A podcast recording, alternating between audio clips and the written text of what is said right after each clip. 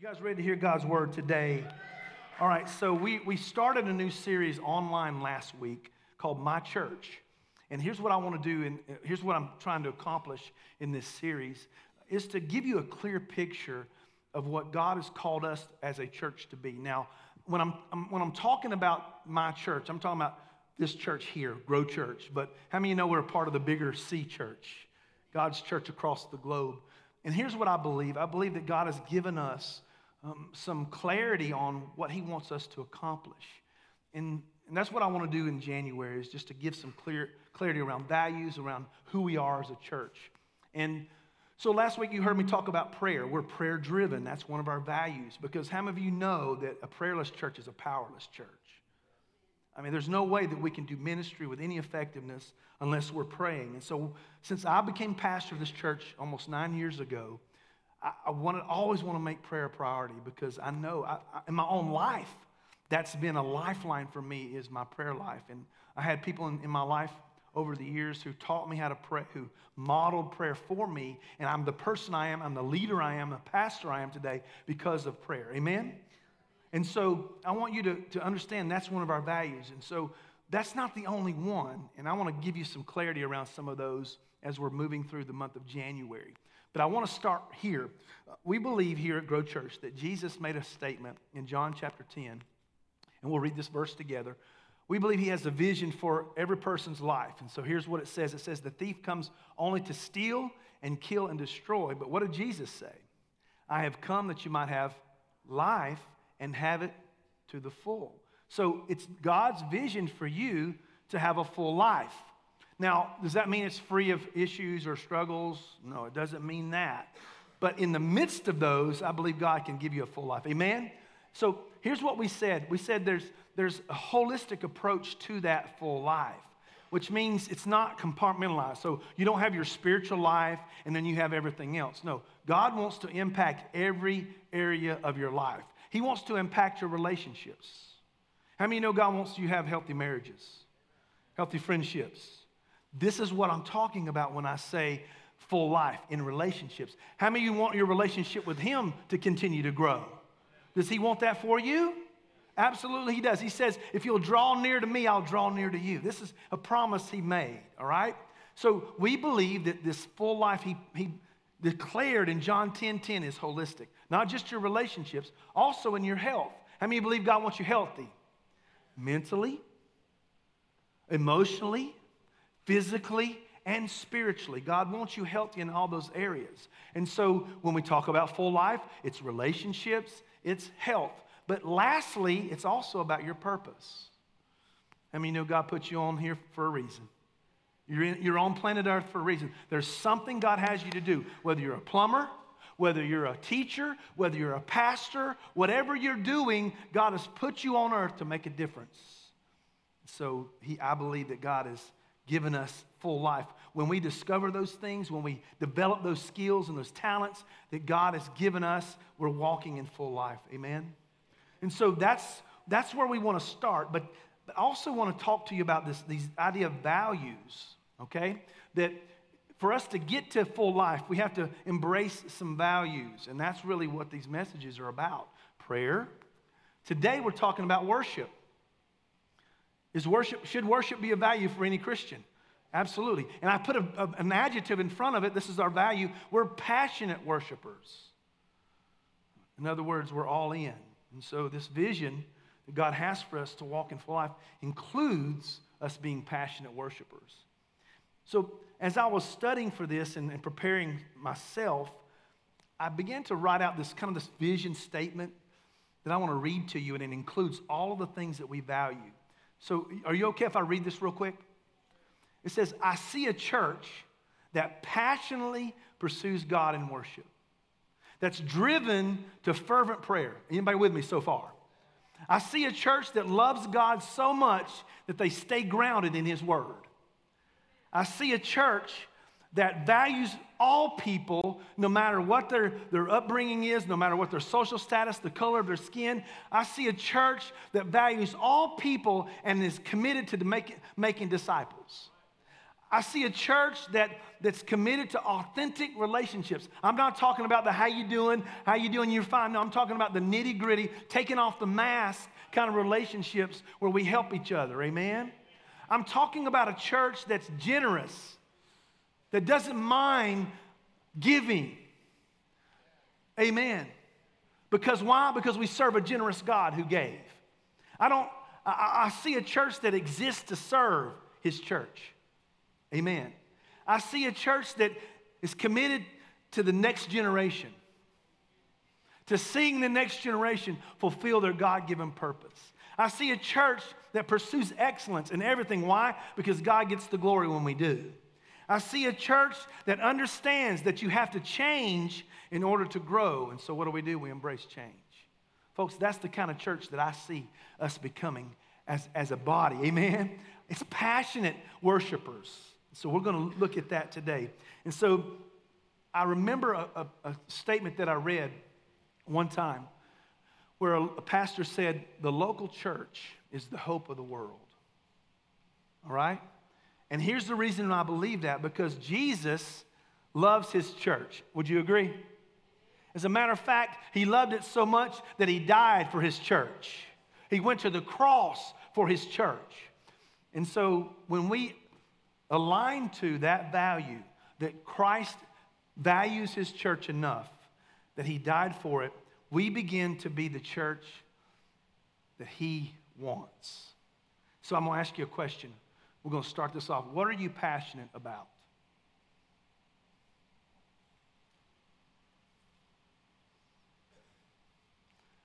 I'm passionate about football.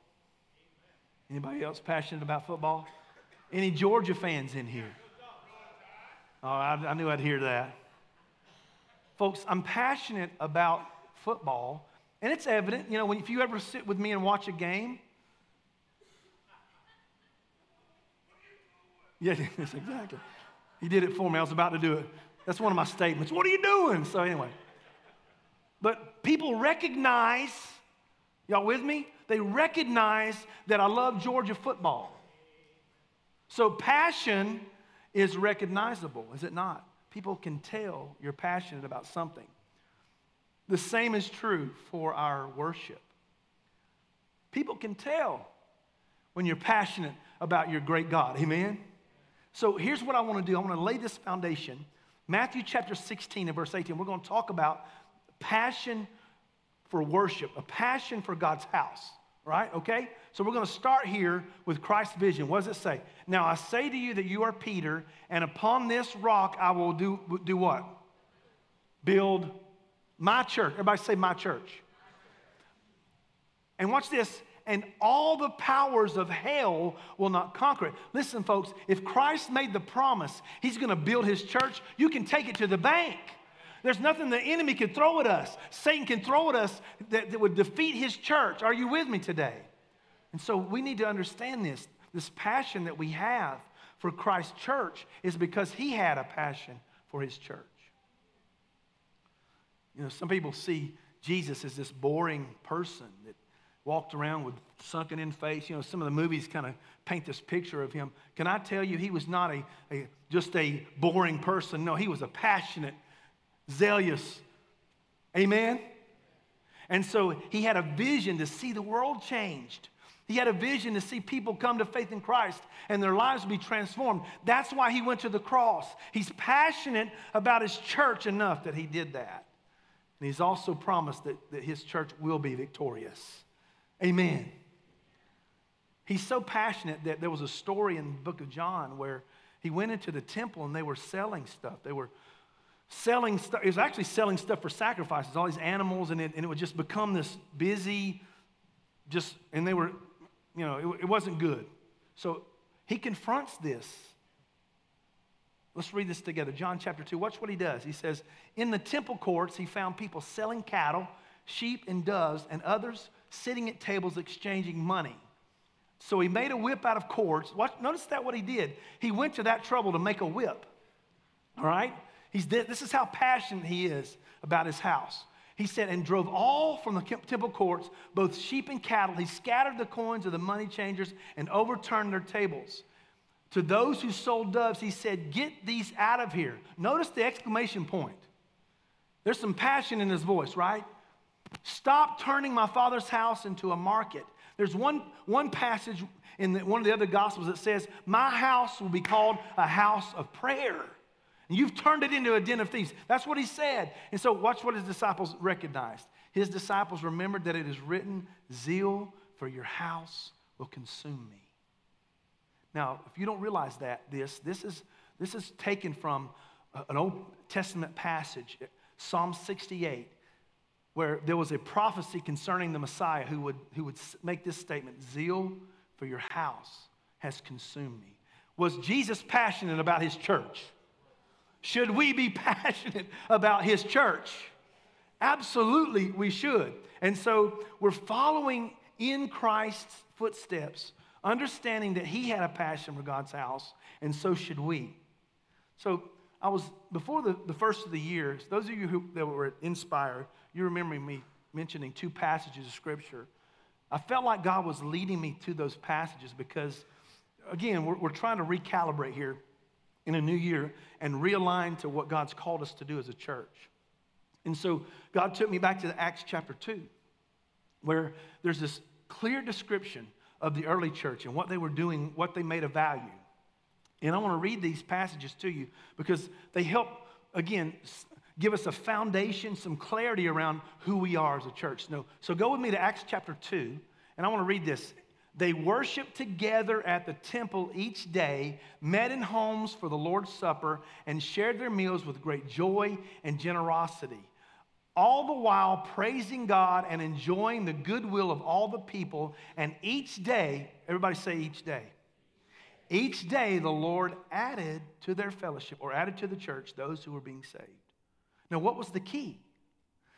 Whenever we do things God's way, you can, you can rest assured God's gonna, gonna show up. Amen? And so, what was the first thing they did? The Bible says they worshiped. Now, they were worshiping every day.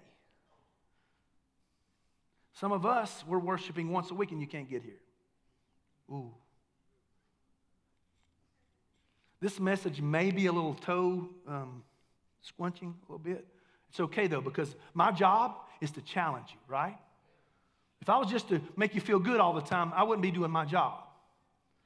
So this message is about challenging, okay? So they made worship a priority every single day. We're saying let's make it a priority at least once a week corporately, okay?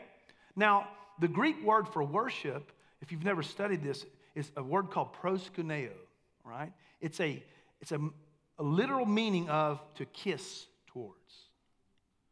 So when you're worshiping, it's really about the nature of it is really relational, very close relational. It's a, it's a relational thing to worship. Now, some of us have been in, in, traditions of where it's, it's really rote. That's okay. I'm not saying it's bad. I'm just saying if it loses its relational context, it loses its emphasis, it loses its impact, right? So, what I'm saying is, we have an opportunity and a privilege every week when we come in to passionately worship this God. And why? Because He did so much for you. He went to the cross for you. So, the Lord brought me to these passages for us to be reminded that we can see what the early church valued and walk in that as well. So they valued passionate worship, they were all in. I got one more passage, Acts chapter 16. So the churches were strengthened in, in what? In the faith and grew daily. So, what's the, what's the object of being a part of a church? Not just having this experience every once in a while. No, it's a strengthening of our faith so that we can continue to grow. So there's an outcome of us making worship a priority, making prayer a priority, making God's word a priority. There's growth. When people are strengthened in their faith, the Bible says the church grew. So what are we going to do? We're going to value the things that God values. So I believe that I'm asking two questions of us today. Why not us? Why not now? Why can't grow church, be a church where we see people being added to the church daily being saved. Why not now? Because that's the heart of God, folks. And I believe this that if we make this, these things of value, God will give us that harvest that we've been looking for. And I understand 2020 and 2021 were some huge interruptions. Would you agree? I mean, let's face it, you know, March through May here at Grow Church, we were watching, all of us were watching church online. That was a huge interruption, wasn't it?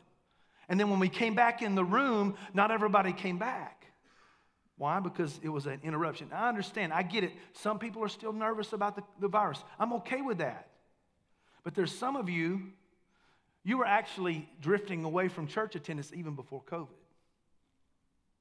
I told you this wasn't challenging folks. We value what God values. What did it say? Zeal for your house consumes me.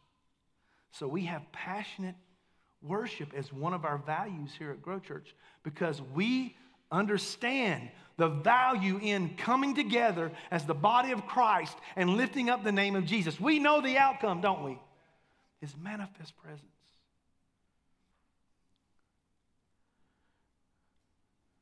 And here's what I'm calling us to as a church in 2022. Let's recalibrate. Let's sit down and let's evaluate what's important to us, what our values are. And then once we do that, let's begin to live them out. Because I got some good news for you. When you make his house a priority, he responds. He does. He's a good God. You, would you agree? We sing that song, He's a good, good Father. We sang it for years. Every good and perfect gift comes down from the Father of lights. And so I, want, I just want to declare to you when you make His house a priority, He makes you a priority. Come on, somebody.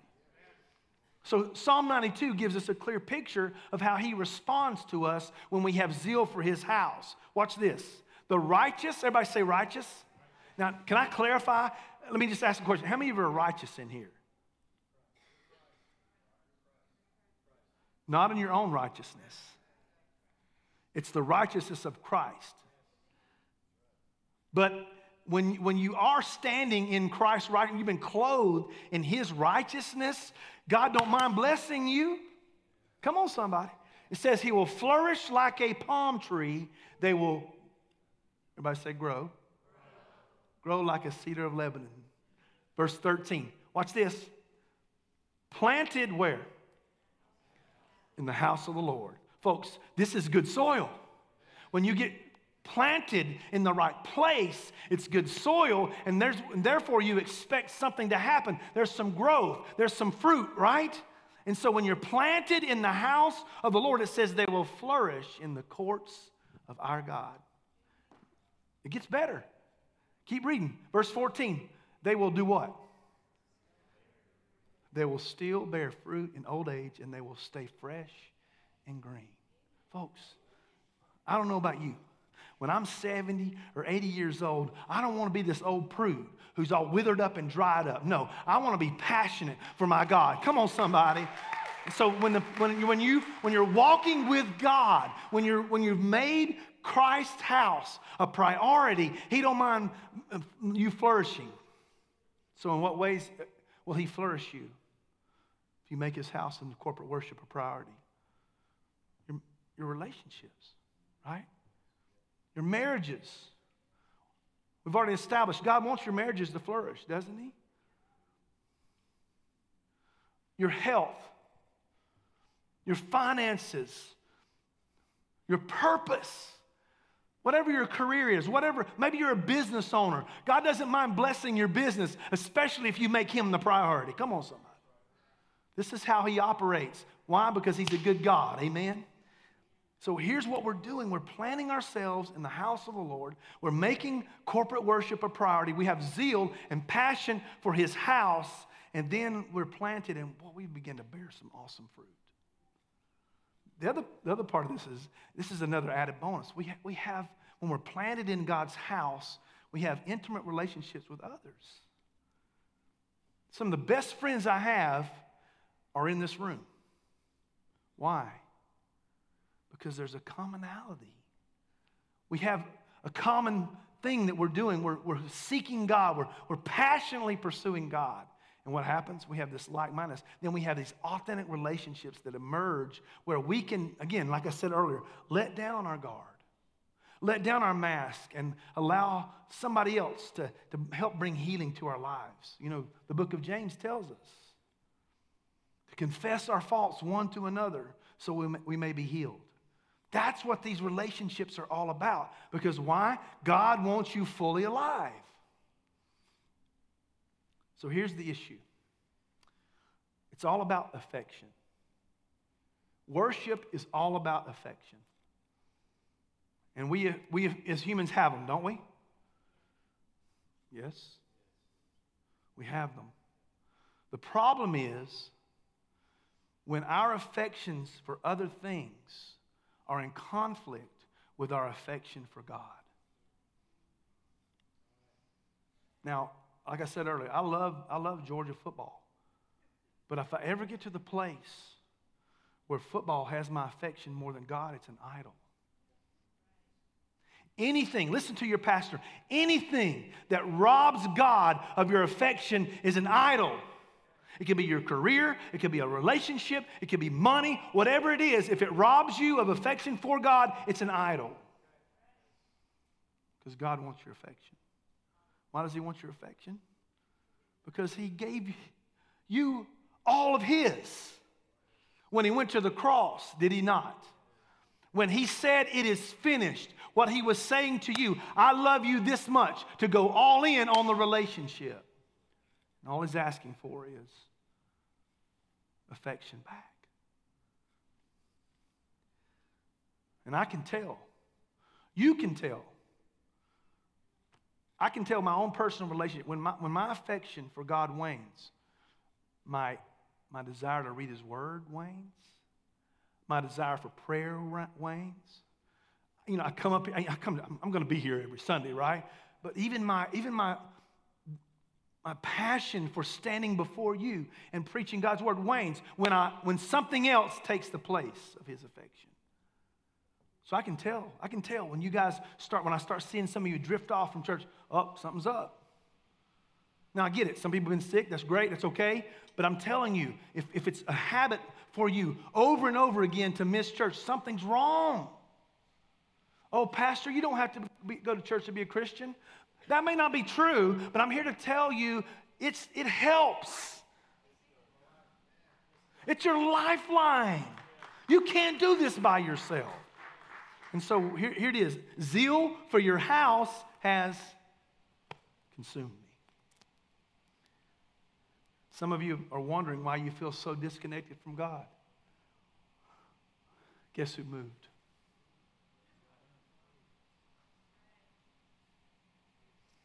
Can we do a heart check right now? I'm going to ask you a couple questions. I want you to just take these to heart. Here's the first one How passionate are you about your relationship with God right now.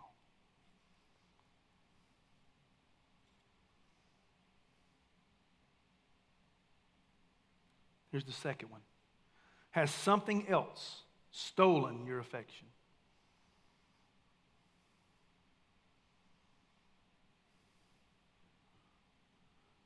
So, all this month, that's what we're going to do. We're going to talk about what we value as a church. We're also going to evaluate where we are as far as what, how we feel about those and we're going to continue to do a heart check.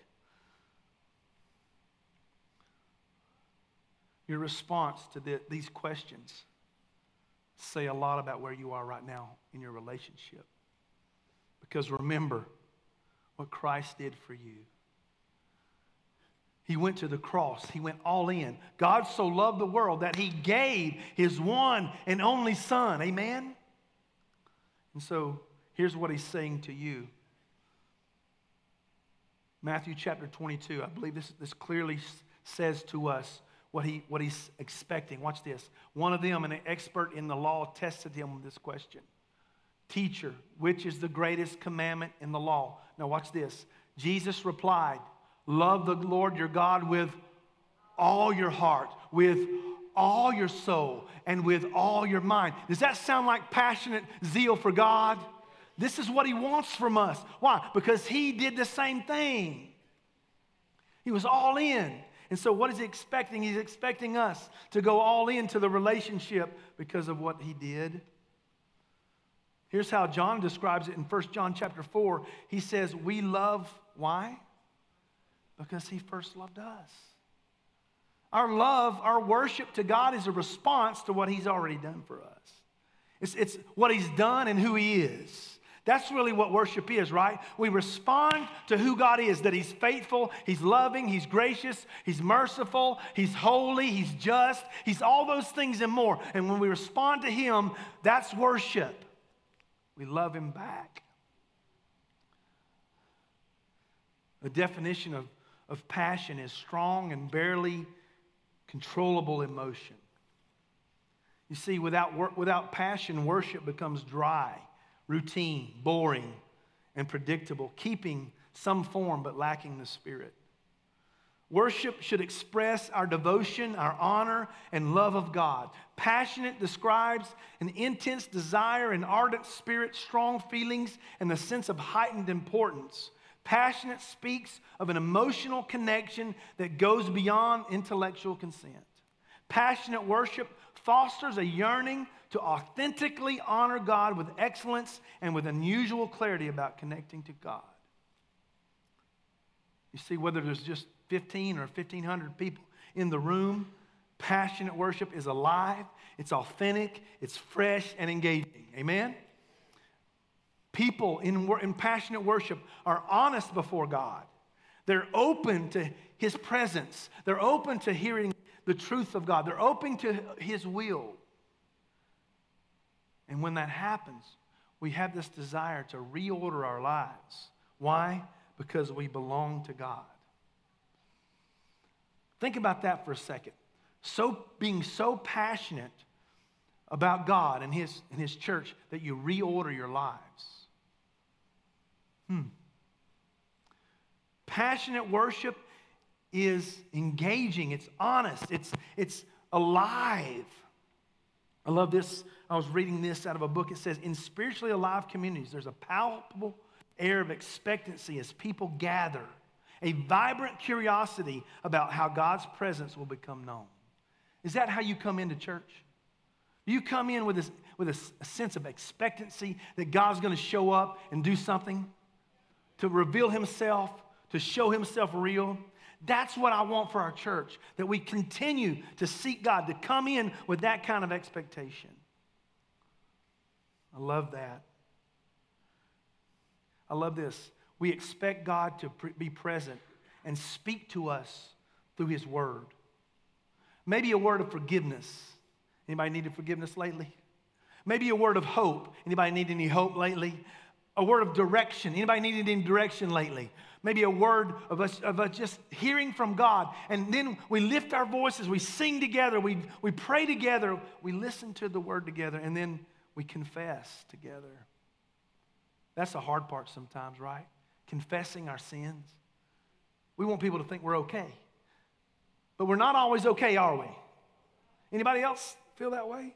You're not always, always okay? And then we, we, what we did earlier, we celebrate together the sacraments. We celebrate communion. We remember Christ's sacrifice. Isn't it great to be able to do that on a regular basis? This is the kind of church that I believe God wants us to be a passionate, worshiping church. Amen.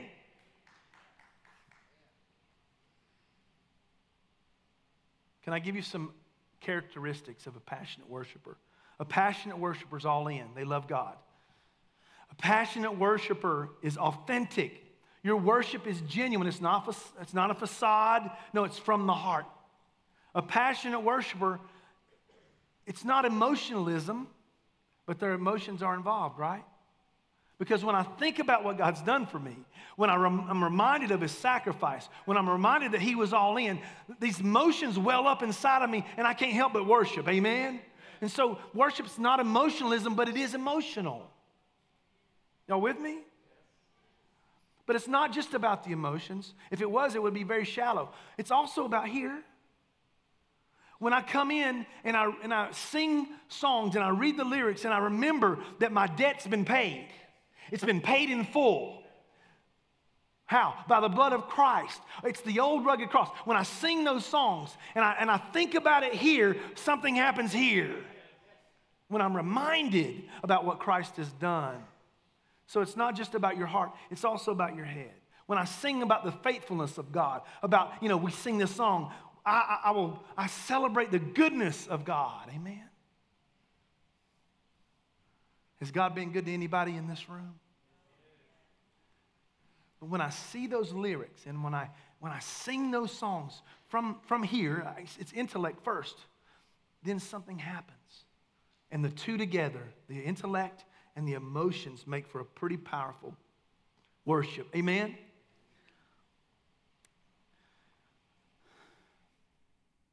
Worshippers, passionate worshipers,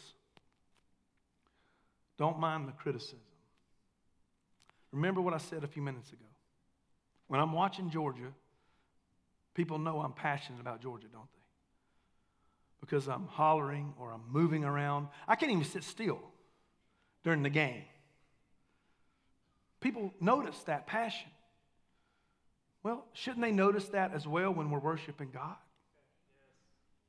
If I can go crazy on Friday night, watching the Orange Bowl, I can go crazy in here. Now, I'm not talking about, again, just weird stuff. I'm, I'm just saying our emotion, our, our, our worship has to be passionate. People can tell.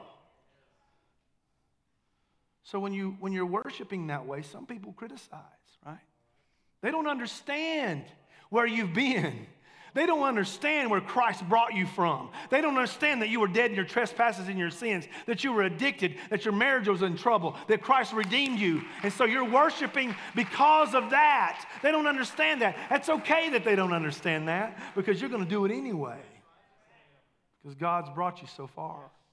I'm reminded in 2 Samuel chapter 6 David had, the, the children of Israel had, had lost, had the, the ark of God had been stolen from them, had been taken from them, and David's getting it back. Now, if you know anything about the, the ark, it really represented the manifest presence of God. And so when he gets it back, he's all happy. He's joyous because the presence of God has returned to Israel. Well, you know, if you read the whole chapter, you know that, that he didn't do it God's way. He tried to carry it a, a way that was not that God, because God was very, how many know God's a very specific God? He's a God of order. And he told him, he said, the priests put these sticks through these rings on the ark, and that's how you carry it. They put it on a cart. So they're, you know, going down the, the road there, and the, the cart t- stumbles, and, and a guy touches it, and man, you, just, you can read the rest of that. It was pretty, pretty intense, but, but God was like, I'm serious about this. But then later in the passage, as they're bringing the, the ark back, he's in front of it. David's in front of it. They're, and every few steps, they're sacrificing. They're worshiping as they're taking the ark back to, to Jerusalem, right? And so he's like, he's all excited. He's celebrating the presence of God. And he takes one of his robes off, right? So he gets home, and I want to read this part to you. His wife, Michal, who's a daughter of Saul, She's not too happy. Watch this. When David returned home to bless his household, Michal, daughter of Saul, came to meet out to meet him and said, Now, this is the most, I think this is one of the most sarcastic statements in the Bible, right? How the king has distinguished himself from himself today, going around half naked and full of all the slave girls of his services as any vulgar fellow would. Now, watch his response. I'm paraphrasing. Honey, it was before the Lord who chose me rather than your pop or anyone from his house when he appointed me ruler over the Lord's people of Israel. I will celebrate before the Lord. Then watch this. I will become, and he, okay, paraphrase, honey, you ain't seen nothing yet. I will become even more undignified than this, and I will be humiliated in my own eyes, but by these slave girls you spoke of, I will be held in honor. Listen, when people criticize you because you're passionate in your worship, don't listen. I will be more undignified than this. Because passionate worshipers don't mind the criticism. Passionate worshipers are noticeable. I've already made that statement. It's hard not to know when somebody's really passionately worshiping God. God is pleased when our worship is very practical. Because, you know, worship, some of us have this misconception that worship's just singing a few songs at church and that's it. That's not, that's a, that's a segment of it. Worship's a great, I mean, music's a great medium to worship God, right? It's great to sing and all that, but that's just one part of worship. Worship is very practical, which means when you, when you give, that's worship. Or when you go and help the needy, that's worship. You see, it's not just singing songs, it's a lifestyle that we're talking about. And this is why God honors it when, it's all, when we're all in, when we give ourselves in worship. Can I also declare to you that worship costs you? It costs you your self centeredness because you can't exalt God and yourself at the same time. Here's the problem, I believe, in the church of the last several years we've made it about us. Well, I don't like that. I don't like that. That's not, no. Worship is not about you. When you come in here, your eyes are off of self. Your eyes are off of anybody else. Your eyes are fixed on the one who saved you, the one who created you, the one who knows you, the one who loves you. So you can't exalt yourself and Him at the same time. True worshipers sacrifice that. As we're closing this up, Jesus made mention in John 14, John 4, he had a conversation with a lady at the well. You guys remember that story? And he told her, Those who worship God must worship in spirit and in truth. So when you think about the spirit, that's the part of you that connects with God, right? And so it's unhindered, it's no facade, it's no ulterior motives. When I'm worshiping in spirit, it's unscripted, it's heartfelt, it's grateful connection with Him. And then when I worship in truth, I'm worshiping according to no facades, no fake, no ulterior motives. But I'm also worshiping according to Scripture. So, what does the Bible say? So, you just take just the book of Psalms, for instance. How many you know the book of Psalms is your hymn book? Come on. I will sing to the Lord a new song. I will bless the Lord. His praise shall continually be in my mouth. Y'all, y'all with me today? Psalm 150, you know what it says? Praise the Lord in the dance, praise the Lord in the tambourines, praise the Lord with the high sounding cymbals. Praise the Lord with the harp and the lyre. There's so much clarity to how we can worship God and so much freedom in that that we need to listen and, and, and worship in truth according to God's word. That's who we are as a church. We are committed to being passionate in our pursuit and worship of God. Amen. Remember, zeal for your house has consumed me. Do you feel that way today? Some of you are like, mm, I don't know. Can I, can I leave you with this statement and then I'm gonna give, we're going to do a response here. Passion excites people to see a greater picture. If the world is searching for something real, then shouldn't this, this church be setting the passion bar high?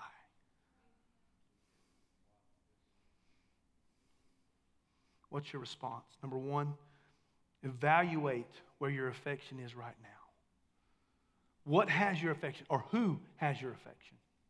Number two, don't hesitate to get right back into worshiping with passion. Maybe you have drifted a little bit. Maybe your affections have drifted. Can I give you some good news? It's one step back, folks. Number three, rearrange your schedule to make per- corporate worship a priority. Number four, no, don't neglect personal and private worship. Why? Can I tell you, folks, if all you're getting in worship is an, an hour or so on Sunday morning, you're starved. You've got to have that daily time of private worship. You've got to spend time alone, just you and God. Remember, worship's that this, this intimate, close relational uh, thing with God every single day. And I guarantee you, listen, if you'll do that, when you come in here and worship corporately, it'll be night and day. Amen? Nobody's going to have to tell you to raise your hands. Nobody's going to have to tell you to sing. Nobody's going to have to tell you to clap. Why? Because you've been with God all week long. You got, a, you got something coming out. Amen. Come on, somebody. Number five, make passionate worship a lifestyle. Everything you do, do it for the glory of God. Work for God at work. Show up on time. Give a full day's work. Amen. Help those that are in need. Give, whatever it is. Everything we do is worship to God. Amen. Thanks for joining us for this week's service. We pray that God has used this time to greatly impact your life. But it doesn't have to end here. There are actually two ways that you can take this into the rest of your week with you. First, you can share. Share in the comments what God spoke to you during this message, and then press the share button so you can send this to a friend who could use the encouragement. Secondly, get connected, either by pressing the subscribe button or joining our Facebook group. We pray that you walk in the full life you were created for. We'll see you next week.